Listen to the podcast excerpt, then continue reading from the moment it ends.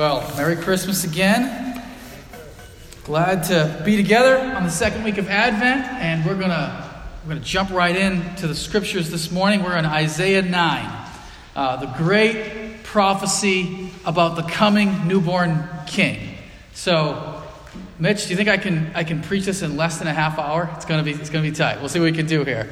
But uh, well, one thing we see from this, this was written 700 years before the birth of Jesus which means God is a planner. Uh, how many of you guys are, are done with your Christmas shopping? Wow, there's a number, good number, a couple of you guys out there. So you guys are the planners. Most people, uh, I, I got to tell you, I haven't even bought anything for my wife yet. Doesn't mean I'm not going to, but eventually I will. By, by the time that, that Christmas gets here, uh, but you know, there's some people who plan. They plan months and months in advance. Uh, there are some people who shop on December 26th because you get all the good deals, right? For all their Christmas decorations and everything for the following year. Some people are really big planners. And some gifts, they take a special amount of planning. Uh, there's one gift that I'm really looking forward to giving my wife someday. Um, not this year. Lord will, I mean, unless, you know, hey, God opens the floodgates. But I really want to take her to Hawaii. So, uh, my wife, uh, she's traveled a lot as a military kid, and uh, she's been to every state except Hawaii. So she's been to all 49 states, at least driven through every state. So one of these Christmases, or maybe it'll be an anniversary, uh, I want to take her to Hawaii, to, to that last state. But that's going to take a lot of planning. Uh, option two would be like one of these commercials where she finds a, a, set of car keys in the stocking. That might happen too, uh, someday, you know? Uh, once I'm finished with the Dave Ramsey plan, right, Rich? That'll be, then maybe we'll get there. Got a, got a while to go. Uh, God is a planner. In fact, God has been planning this gift, the gift of Christmas, for 700 years, at least. at least when this uh, prophecy comes about, he's saying, This is a gift I've been waiting to give you. I've been looking forward to give my people the promise of the hope of the ages, the promise of Jesus. Look with me at Isaiah chapter 9. There is an outline in your bulletin if you'd like to, to follow along. But let's look at how Jesus fulfills the hope of the ages. Chapter 9, verses 1 through 7. Some of this should be pretty familiar, but we read this. But there will be no gloom for her who was in anguish. In the former time, he brought into contempt the land of Zebulun and the land of Naphtali. But in the latter time, he has made glorious the way of the sea, the land beyond the Jordan, Galilee of the nations. The people who walked in darkness have seen a great light. Those who dwelt in a land of deep darkness, on them has light shone. You have multiplied the nation, you have increased its joy. They rejoice before you as with joy at the harvest, as they are glad when they divide the spoil.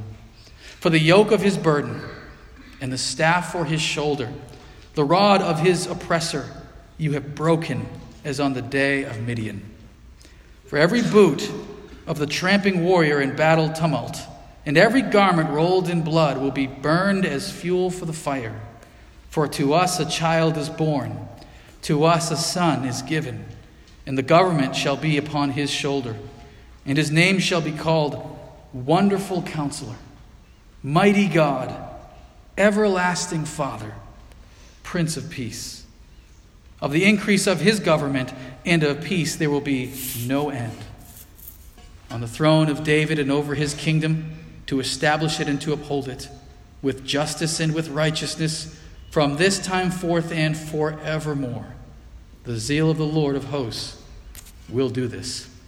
Jesus fulfills the hope of the ages. And look with me, if, you, if again in the bulletin, if you want to see where we're going. But in verse 1, he raises up humility, raises up humility as he fulfills our hopes. He starts off talking about a former time of gloom, a former time of darkness. In fact, if you've never read the book of Isaiah, uh, it's a long book, 66 chapters. A take, it'll take you quite a while to sit there and read through the whole thing. Uh, there's a lot of darkness in Isaiah. There's a lot of judgment. There's a lot of rebellion. Uh, there's a lot of failure of Israel to obey the Lord, and a lot of punishment that comes upon Israel because of it. There's a lot of gloom in the book of Isaiah. There are glimmers of hope, like we see here, but a lot of gloom. In fact, in the passage immediately before what we just read, Before this hope of the ages, this coming Messiah, we read about how far into darkness Israel had fallen. Actually, they become uh, interested in the occult. Uh, they become interested in things like mediums and spiritists and things that are dark spiritually. Uh, we see that right beforehand. They turn away from the Lord, and instead of inquiring of their God, they inquire of dark forces. And, and just as a little side note, I've noticed this tends to happen from time to time anecdotally. Um, when people reject the Lord, uh, sometimes it, they, you know they just at first I don't believe in God, I don't follow God. But the further and the further they get from God, sometimes you'll even see them dabbling into things that are even darker than that. Uh, it shows the level of rebellion that Israel has fallen into. In fact, in verse 2, we're not there yet, but he describes them as falling into a deep darkness. And uh, I, am trying to keep up with my Hebrew. It's really rough. Uh, but so I was working through the Hebrew and I came across that word for deep darkness and I said, ah, that looks familiar. I recognize that word, the Hebrew word salmavet, because that's the word used in Psalm 23. Even though I walk through the valley of the shadow of death. That same word is used to describe the level of darkness, spiritual darkness, that Israel is in. A deep darkness, falling away from the Lord being under his judgment and his punishment. But here he says in verse 1 that's the former gloom. Uh, something has changed. Something is now redirected where Israel's at. A hope has been, has, has been given to them, and that is the coming of the Messiah. Look what he says in verse 1 again. In the former time, he brought in contempt, into contempt, the land of Zebulun and the land of Naphtali. Now, if you don't know what he's talking about there, uh, Israel was broken up into its 12 tribes, basically. And each of those tribes was given a portion of the land of Israel. The 12 tribes were the 12 sons of Jacob. When they took the land of Israel, each of them took a different portion. This is the northern portion. Now, this is above the Jordan, beyond the Jordan in the north, right around the Sea of Galilee. Uh, so, this is what eventually became Galilee. Uh, but before that, this northern portion of Zebulun and Naphtali uh, became the northern kingdom of Israel. So, just a little brief history here of, of, of Israel. They broke into two different countries, essentially, northern and southern. And the northern one was more rebellious than the southern one, and eventually was conquered by the Assyrian Empire. They were exiled from the land, the land became mixed, um, and eventually it became under contempt, shame. Uh, it was a place where the, the ten tribes were, and they were scattered and basically lost. And what Isaiah is saying, that place in the north, uh, the place you would not expect, a place that's been ravaged and devastated by the Assyrians, that's under the contempt of God, that's the place I'm going to use to do this work with the Messiah. In the latter time, he has made glorious the way of the sea, the land beyond the Jordan, Galilee of the nations. Isn't it interesting that, of course, we know Jesus spent the vast majority of his ministry not in the southern area, not in Jerusalem, not around the temple, well, that's where he was crucified, uh, not there in the big city, but really most of his time in the northern region of Galilee, which was looked down upon by the time of Jesus. In John 7, one person says, Are you too from Galilee? One Pharisee, search and see that no prophet arises from Galilee. There's no spiritual prophets that arise from that northern region. It's a place under contempt. Nathanael, who eventually became a follower, said, Can anything good come out of Nazareth, which was a small town where Jesus was raised in the northern region? Actually, we got a chance to visit Galilee, beautiful area, actually. Uh, but it is sort of separated from all the action. All the action happens there in Jerusalem. In the northern region, not so much.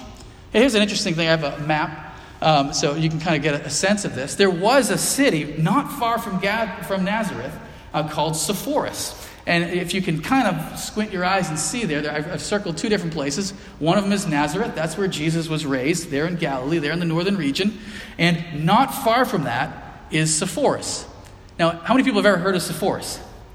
One, maybe one. Okay, maybe a couple others. Here's the interesting thing about Sepphoris. Sepphoris was considered, Herod Antipas made it the capital of Galilee, the capital of his government. Josephus, the famous historian, called it the ornament of all Galilee. It was the largest city in Galilee. There was a theater that Herod built in Sepphoris, and it was considered to be an exceptionally strong fortress. Guess how many times Sepphoris is mentioned in the Bible?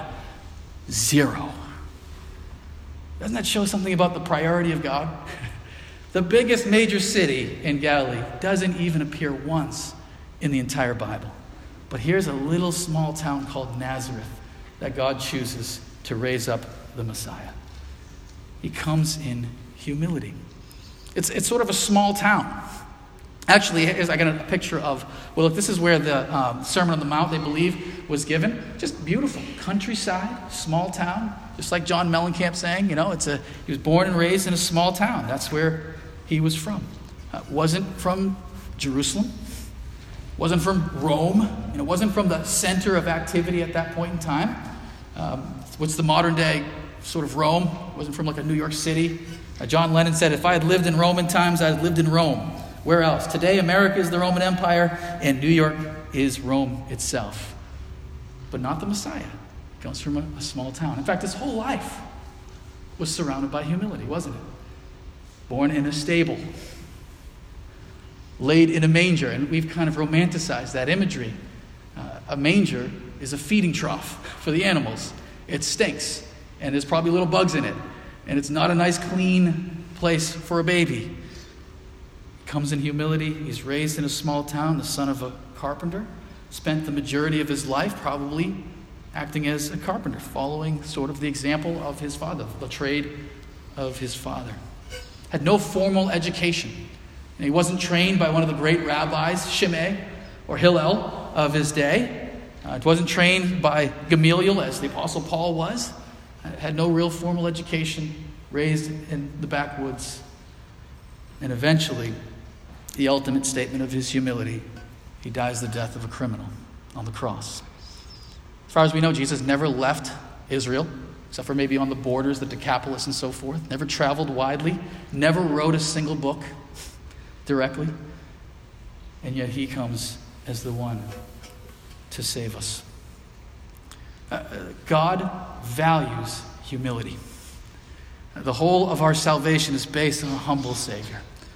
In fact, it's important for us to get this. If we follow a humble Savior, we follow him in humility. God opposes the proud, but he exalts the humble. We battle against the sense of pride in our hearts. We recognize that the first will be last, the last will be first, the greatest will be a servant of all.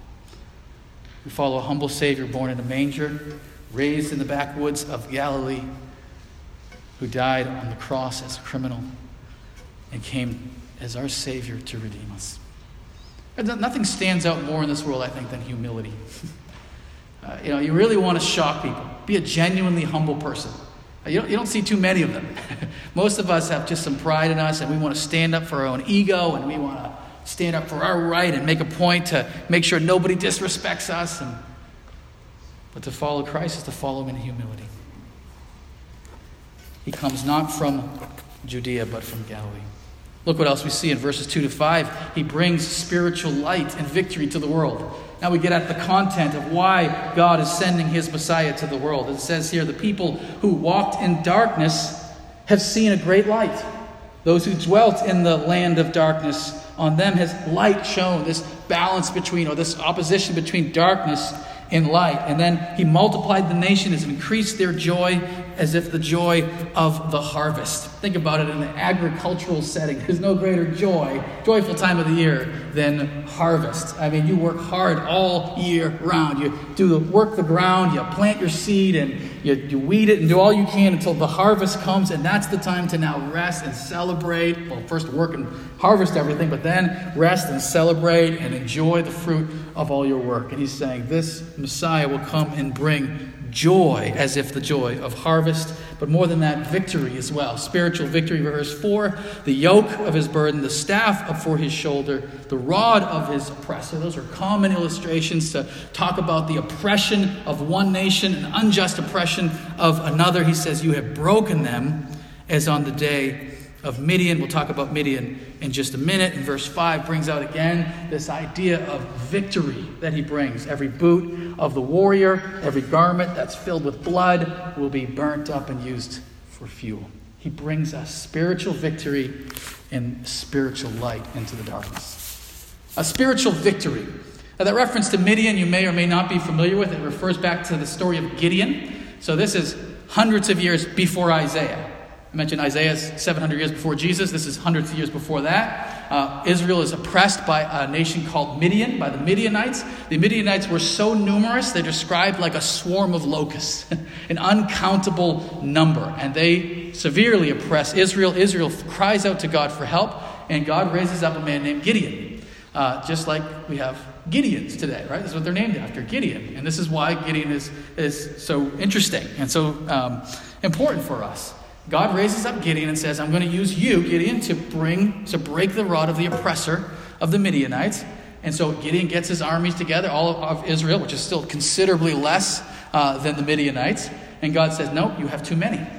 That's, that's too many. We need to narrow it down. And so he has a sort of process, has to do with the way they lap up the water, to narrow it down until eventually it's only 300 people against these, this swarm of Midianites. And God brings victory in kind of an ingenious way, if you haven't read it, from Judges 7 and 8. He brings, they basically stand around the huge Midianite army at nighttime and they smash jars and create confusion. And Midian begins to fight one another and then they flee, thinking that they're being attacked in the middle of the night. And God brings victory through raising up one man and his small group. He uses Gideon to free them from oppression, even as he says this coming Messiah will bring freedom from a spiritual oppression. Just as a, a quick little side note, I love the story of Gideon because I, I feel like it's, it's, we have something in common here. Not just because we have Gideons in our church, which we do, uh, but because we're relatively small in number as a church. We're bigger than other churches, smaller than others, but relatively small. And yet God has enabled us to really have a pretty powerful kingdom impact here uh, by, our, by the ministries that we support here and around the world. Uh, with our missionaries and the ministries right here in town. So great. We feel like we're like Gideon's army, an army that God is using above and beyond what their numbers might, might reveal. This coming Messiah brings spiritual victory. He also brings light into the darkness. Uh, what a powerful image. I know I've talked about this before, but I think it's so telling. Uh, darkness is, is, is not a thing, darkness is the absence of light, it's nothing. When there isn't something, you have darkness. But when light comes into darkness, it immediately dispels it. Think about that. You, you don't have a, a, a ray of darkness, you have a ray of light that breaks through the darkness, and darkness can't do anything about it. The light comes in and shines in. And even when you think about it, light is a, is a mystery, it's, a, it's something that we don't even fully understand. Uh, light is a, a, particle and a wave. Uh, what, what, what do I mean by that? It's a particle, it's, it's a thing. It's, it's, it has an atomic makeup. It's, it's, it's a substance. You know, it's, it's something that exists in this world as, a, as matter. Uh, you think about a black hole. You know, a black hole sucks in all light. When a star collapses and the density of that star is so strong, it sucks in anything that tries to go by it. It even sucks in light. Why? Because light is a particle. It can be sucked into something. And yet, it's also a wave. It's a, like a radio wave or a, we got all this internet waves flowing through the air right now, right? It's not, not a substance, it's just it's a wave. Well, how can light be both? I don't know. no one knows. It's a mystery. We don't, we don't quite understand it. We know that light is, is necessary for life. Uh, light brings energy, it brings heat, it brings life. Without light, there would be no light. The further we get away from light, the darker things get. I mean, the more dangerous things get. I mean, think about the ocean. The, the, further down you go, away from the light, what do you get? These weird creatures like the anglerfish, right? the ugly looking, this ugly looking thing with this little light that traps in its prey. Or you go and dig a hole in the ground and you pull out these ugly little creatures from under the, the ground. The further away from the light, the stranger things get. So he's using that as a powerful illustration of Christ bringing spiritual light into our darkness. And where there is light, there is life. Where there is light, there is clarity, this truth, this understanding, this hope. Into this deep darkness comes spiritual light. And I just want to say that spiritual power comes from Jesus. That's where it comes from. The power to save us comes from Jesus. So if you're here and you recognize that you're a sinner, if you don't, if you don't think you're a sinner, I, I don't know what else to say to you, really. I mean, uh, just, you know, there's not really much to say except kind of look introspectively. Are you sure? You really don't think you're a sinner? But if you grasp this, and most people do, Christian or non Christian, you grasp that you're not a perfect person, you're a sinner, and you need a Savior, that Savior is Christ. He has the power to save, He has the power to forgive and to transform. He has the power to transform. There is no other power in this world that really, truly can transform us. I was uh, standing in a principal's office recently, and uh, I, I read on the wall a quote from Nelson Mandela Education is the most powerful weapon which you can use to change the world. And I love Nelson Mandela, but I disagree with him. Edu- I, like, I think I agree more with C.S. Lewis. Education just makes man a more clever devil. and when you look at history, that's exactly what education does. It doesn't usually transform the world for good. It is important. I'm not trying to downgrade it, just saying it doesn't have the power to really transform us for good. Where does that power come from? It comes from the gospel, it comes from Jesus. And Jesus has the power to redeem us not just in this world, but for eternity. When you think about it, all, all earthly powers are all temporary. Even when you think of earthly governments, and you should vote and you should express your political opinions, be wise about it, and we don't have to agree. The church's role is to make disciples. You, as disciples, get involved as salt and light in the world, and we can always agree and disagree on different issues and things like that. Nevertheless, friends, government can't ultimately save us because even in government we see what? Death. Some of you guys watched the uh, funeral of George H.W. Bush. It was, a pretty beautiful one. I have a picture. Had to find a copyright free one, so uh, there's, there's, a nice one there. Um, but one of the things that was interesting was a nice. It was a state funeral, which they offered to presidents. There's only been a handful of state funerals officially in our, our country. And this is not a statement of whether you liked his politics or not, but uh, most people would say George H.W. Bush was a very decent man. But uh, one of the things you may have noticed is the, the, in the beginning of the service, he's called Mr. President. Number 41, George H.W. Bush, all these great titles, Commander in Chief. And then as they get closer to the end of the funeral and to his burial, they refer to him as our dear brother George. And I think that's not unintentional.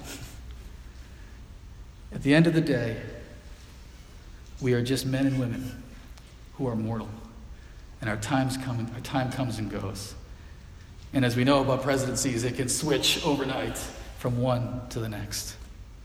But Jesus is setting up an eternal kingdom that has no end, which is what we come to here in this last section.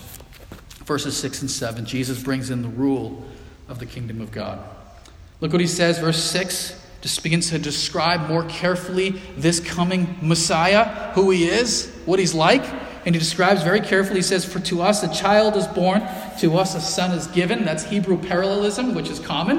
Uh, you say the same thing twice, but sometimes with a slight difference. And sometimes that slight difference is very important.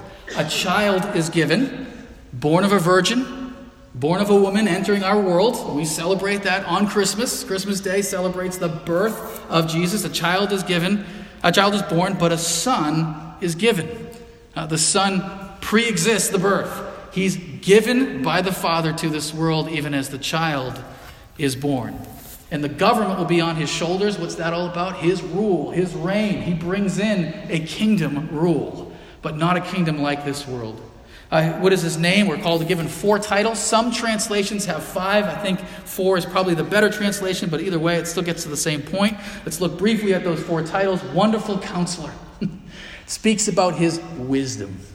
You know, when you're making a big decision in life, what do you want? You want to go to a counselor. Certain people you call. I call my dad. I call pastor friends. I call you know, other people that I look up to and, and seek wisdom. No one is as wise as the wonderful counselor. He's infinitely wise. Mighty God, Gibor El. He is the champion, the hero, the mighty warrior, the judge, like Gideon. But he's more than that. He's Gibor El. He's God. There is no limit to his power. He's the great champion who comes, but is God Himself with us. Everlasting Father. There is no end to Him. He's eternal, both in beginning and in end. It might be strange to think of Jesus as our Father. Um, obviously, God the Father is God the Father, Jesus is the Son, but Jesus, in His relationship to us, is a father like figure. He is the one who cares for us, oversees us, loves us. He acts as an everlasting Father in relation to us. And then, fourthly, the Prince of Peace. His government is not one of military strength to conquer this world, at least not in his first coming. He comes as the one who brings peace. His government will have no end. And he describes it as one of justice and of righteousness. Nothing like the kingdoms of this world, which rise and fall overnight. As we can just look at the last hundred years and the amount of kingdoms that have risen and have fallen. I think of the, the Third Reich. Said we're going to bring in a reign of a thousand years. By 1945, they're done and dispelled. We're talking about a kingdom that will never end, a spiritual kingdom. When we talk about the kingdom of God, uh, the rule of God, the government of God here, uh, when you think about the ministry of Jesus, you know one of his, perhaps the most common subject of his teaching was? The kingdom of God is at hand. His main focus was that we have now a kingdom here present with us, and it's invisible and eternal. It's the rule and the reign of God. It transcends geography, it transcends nations, it transcends ethnicities, it transcends races, it transcends languages, it transcends time, and it even transcends death. Because those in glory are still part of this eternal kingdom. He is the one whose government, the government rests upon his shoulders, and he rules in righteousness and in justice. Friends, I wonder uh, as we think about the application of this here, do you recognize the rule and the reign of God now in your life? Because that's what the kingdom is. It's not being a citizen of any kingdom of this world, it's talking about recognizing the lordship of Christ. In order for there to be a kingdom, you need a king, and we have a king, and his name is Jesus. I'll just ask this question. Can you say, and this is, I think, what this is the purpose and sort of the point, the direction of discipleship. Can you say of Jesus as King, whatever you want, Lord?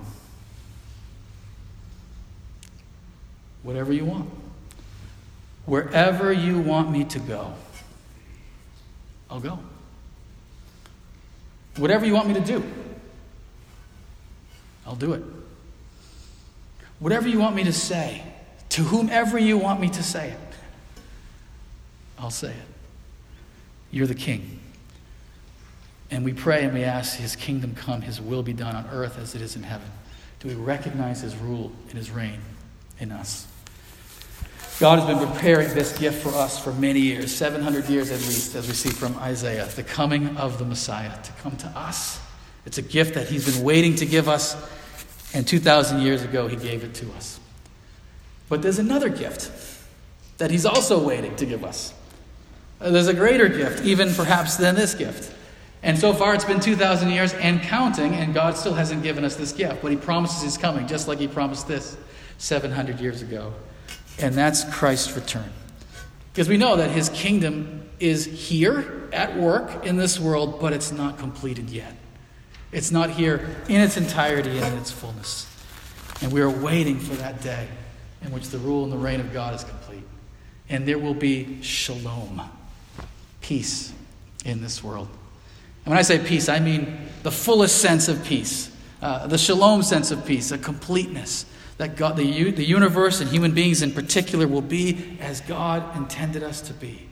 We'll live lives of joy and fullness as we were supposed to from the beginning. We're awaiting that day in which Christ will return and establish his eternal kingdom. So it's come, but we're waiting for its coming in fullness. And it's a gift that God's been preparing for a long time. And friends, I think just like us, when we prepare a gift and give it to someone we love and sit there with a big smile as they tear open the present, so God is going to rejoice over us in that day to come. And may we keep our hope and our focus there. He's the fulfillment of the ages, and we're still waiting for this great gift in its fullness. Would you pray with me? Gracious Father, thank you so much for the word. Thank you so much for the blessing of the kingdom of God, the rule and the reign of God, your eternal government, which is not equal to any government of this world, which rise and fall overnight at times. Instead, Lord, we look to you who have established a kingdom in righteousness and justice and are spreading this good news and this reign of Jesus over all nations. And so this morning, Lord, even as we gather, we celebrate not only your work here in our own city, but your work through our missionaries to the far ends of the earth. Lord, may we look to our own lives, recognize the lordship of Christ, and see what areas we are holding back in and we are not submitting to your perfect reign, even as we await the day of perfect shalom for your people. Thank you, Father. Fill us with this hope. We pray in Jesus' name. Amen.